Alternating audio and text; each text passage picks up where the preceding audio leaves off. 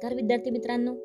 ऐकू आनंदे संस्कार गोष्टी या आपल्या उपक्रमात मी कस्तुरी कुलकर्णी तुम्हा सर्वांचं हार्दिक स्वागत करते. आपल्या या उपक्रमात आज आपण गोष्ट क्रमांक सहाशे चाळीस ऐकणार आहोत. बालमित्रांनो गोष्टी संतांच्या या विशेष कथामालेत आज आपण संत कबीर यांची गोष्ट ऐकणार आहोत.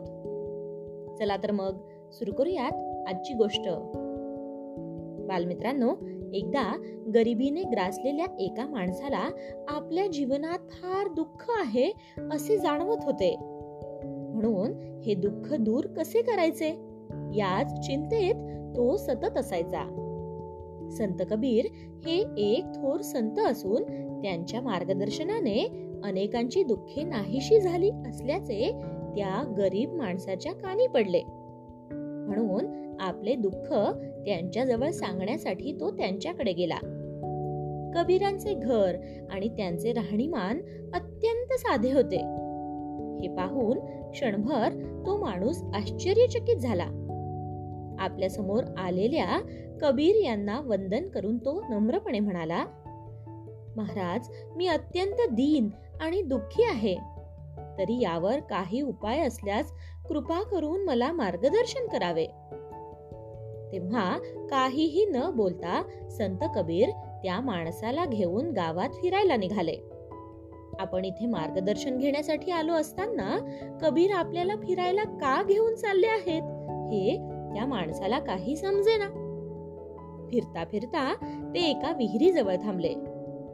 त्या काळी पाण्याचे नळ नव्हते. लोकांना विहीर किंवा नदीवरून पाणी आणावे लागत असे. वाट सुद्धा नीट नसे.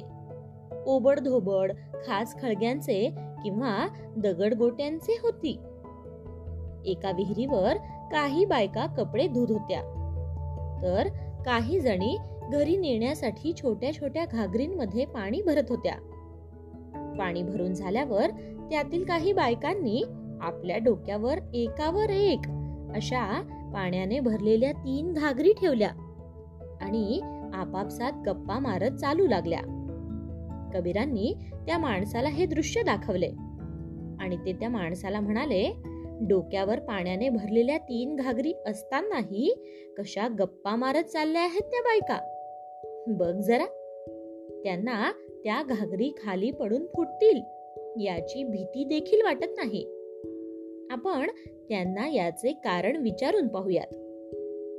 मग आपल्या डोक्यावर पाण्याने भरलेल्या घागरी घेऊन जात असलेल्या काही महिलांच्या जवळ जाऊन कबीरांनी त्यांना विचारले बायांनो डोक्यावर घागरी ठेवून तुम्ही अशा तऱ्हेने हात सोडून गप्पा मारत चालल्या आहात. तुम्हाला डोक्यावरून घागर पडून फुटण्याची भीती वाटत नाही का यावर त्यातील एक बाई हसून म्हणाली घागर कशी काय फुटेल? आम्ही गप्पा अवश्य मारत आहोत.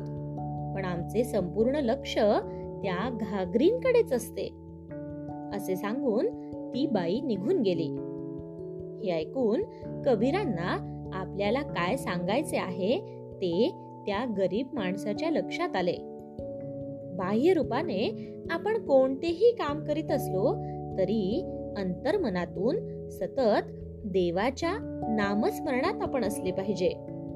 किंवा आपण जे काम करतो त्या कामाचाच विचार आपण केला पाहिजे. असे केल्याने प्रत्येक कृती देवाच्या इच्छेनुसार चांगलीच होते. असा विचार आपल्या मनात राहतो आणि आपले मन शांत आणि समाधानी राहते. एवढ्या प्रतिकूल परिस्थितीतही संत कबीर आनंदाने कसे जगतात हे त्या माणसाला त्या दिवशी समजले. मग त्या माणसाचे आनंदी चेहरा पाहून कबीरांनाही समाधान वाटले. गोष्ट इथे संपली. कशी वाटली गोष्ट मित्रांनो? आवडली ना? मग या गोष्टीवरून आपल्याला एक बोध होतो बघा. तो बोध असा की कोणतेही काम करत असताना ते अगदी मन लावून तन्मयतेने केले पाहिजे. म्हणजे देवही आपल्यावर प्रसन्न होतात. आणि आपल्या मनात असलेले वाईट विचार आपल्या जवळ फिरकत नाहीत. काय? येते ना लक्षात? चला तर मग. उद्या पुन्हा भेटूयात अशाच एका छानशा गोष्टी सोबत आपल्याच लाडक्या उपक्रमात ज्याचं नाव आहे ऐकू आनंदे संस्कार गोष्टी. तोपर्यंत नमस्कार!